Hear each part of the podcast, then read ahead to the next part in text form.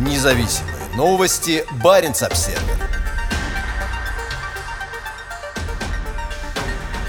Страны Баренцева региона создали фонд для укрепления сотрудничества, в том числе в области демократии, взаимодействия на низовом уровне и свободы СМИ. На фоне роста напряженности между Востоком и Западом открывается новая дверь для финансирования практических проектов между самыми северными странами Европы и России. Сейчас в фонде 730 тысяч евро. Спустя более 10 лет после того, как эта идея была впервые выдвинута Международным Баренцевым секретариатом, специальный механизм финансирования проектов Совета Баренцева Евроарктического региона СБЕР теперь стал реальностью. Финляндия считает этот новый финансовый инструмент очень важной частью реализации практических проектов своего председательства. По этой причине Финляндия вложит фонд в общей сложности 550 тысяч евро, чтобы обеспечить его эффективный запуск, рассказал Баренц Observer Яри Виллен, посол Финляндии в Сбер и Северном измерении. В настоящее время Хельсинки возглавляет Баренцево сотрудничество. С учетом вклада остальных стран-участниц – России, Норвегии и Швеции – общий объем средств в фонде составляет 730 тысяч евро. Как сообщает Совет, прием заявок на финансирование проектов откроется в конце апреля. По словам Виллина, в 2022 году заявки будут готовиться в активном сотрудничестве с различными рабочими группами Сбер. Большинство рабочих групп состоят из чиновников четырех стран, но Виллин подчеркивает, что новый фонд поддержки поддержки проектов в Баренцевом регионе станет хорошим инструментом для поддержки практического сотрудничества между странами на низовом уровне, обеспечивающим доступность участия в трансграничных проектах представителям гражданского общества. Проекты, направленные на укрепление демократии и свободы СМИ, безусловно, входят в компетенцию фонда, сказал Виллен. Появление нового фонда совпало по времени с продолжением давления на гражданское общество в России. За последние 10 лет более 10 общественных организаций в северных регионах России, занимавшихся проектами сотрудничества со скандинавскими соседями, были вынуждены закрыться после признания их Министерством юстиции в Москве иностранными агентами или нежелательными организациями. За последний год в перечень инагентов попали большинство из немногих оставшихся независимых российских СМИ, а также ряд журналистов журналистов. Их редакции и квартиры стали объектами полицейских обысков. Европейский Союз и Организация по безопасности и сотрудничеству в Европе, ОБСЕ, решительно осудили ужесточение российского законодательства и преследование российскими властями гражданского общества и независимых СМИ. В правилах нового фонда указано, что он должен способствовать укреплению приграничного сотрудничества в соответствии с целями, определенными в Киркинесской декларации 1993 года, подписанной министрами иностранных иностранных дел государств-членов. В Киркинесской декларации говорится о поддержке продолжающемуся процессу реформ в России, который, в частности, направлен на укрепление демократии, рыночной экономики и местных институтов, и который поэтому важен для более тесного регионального сотрудничества в Баренцевом евроарктическом регионе.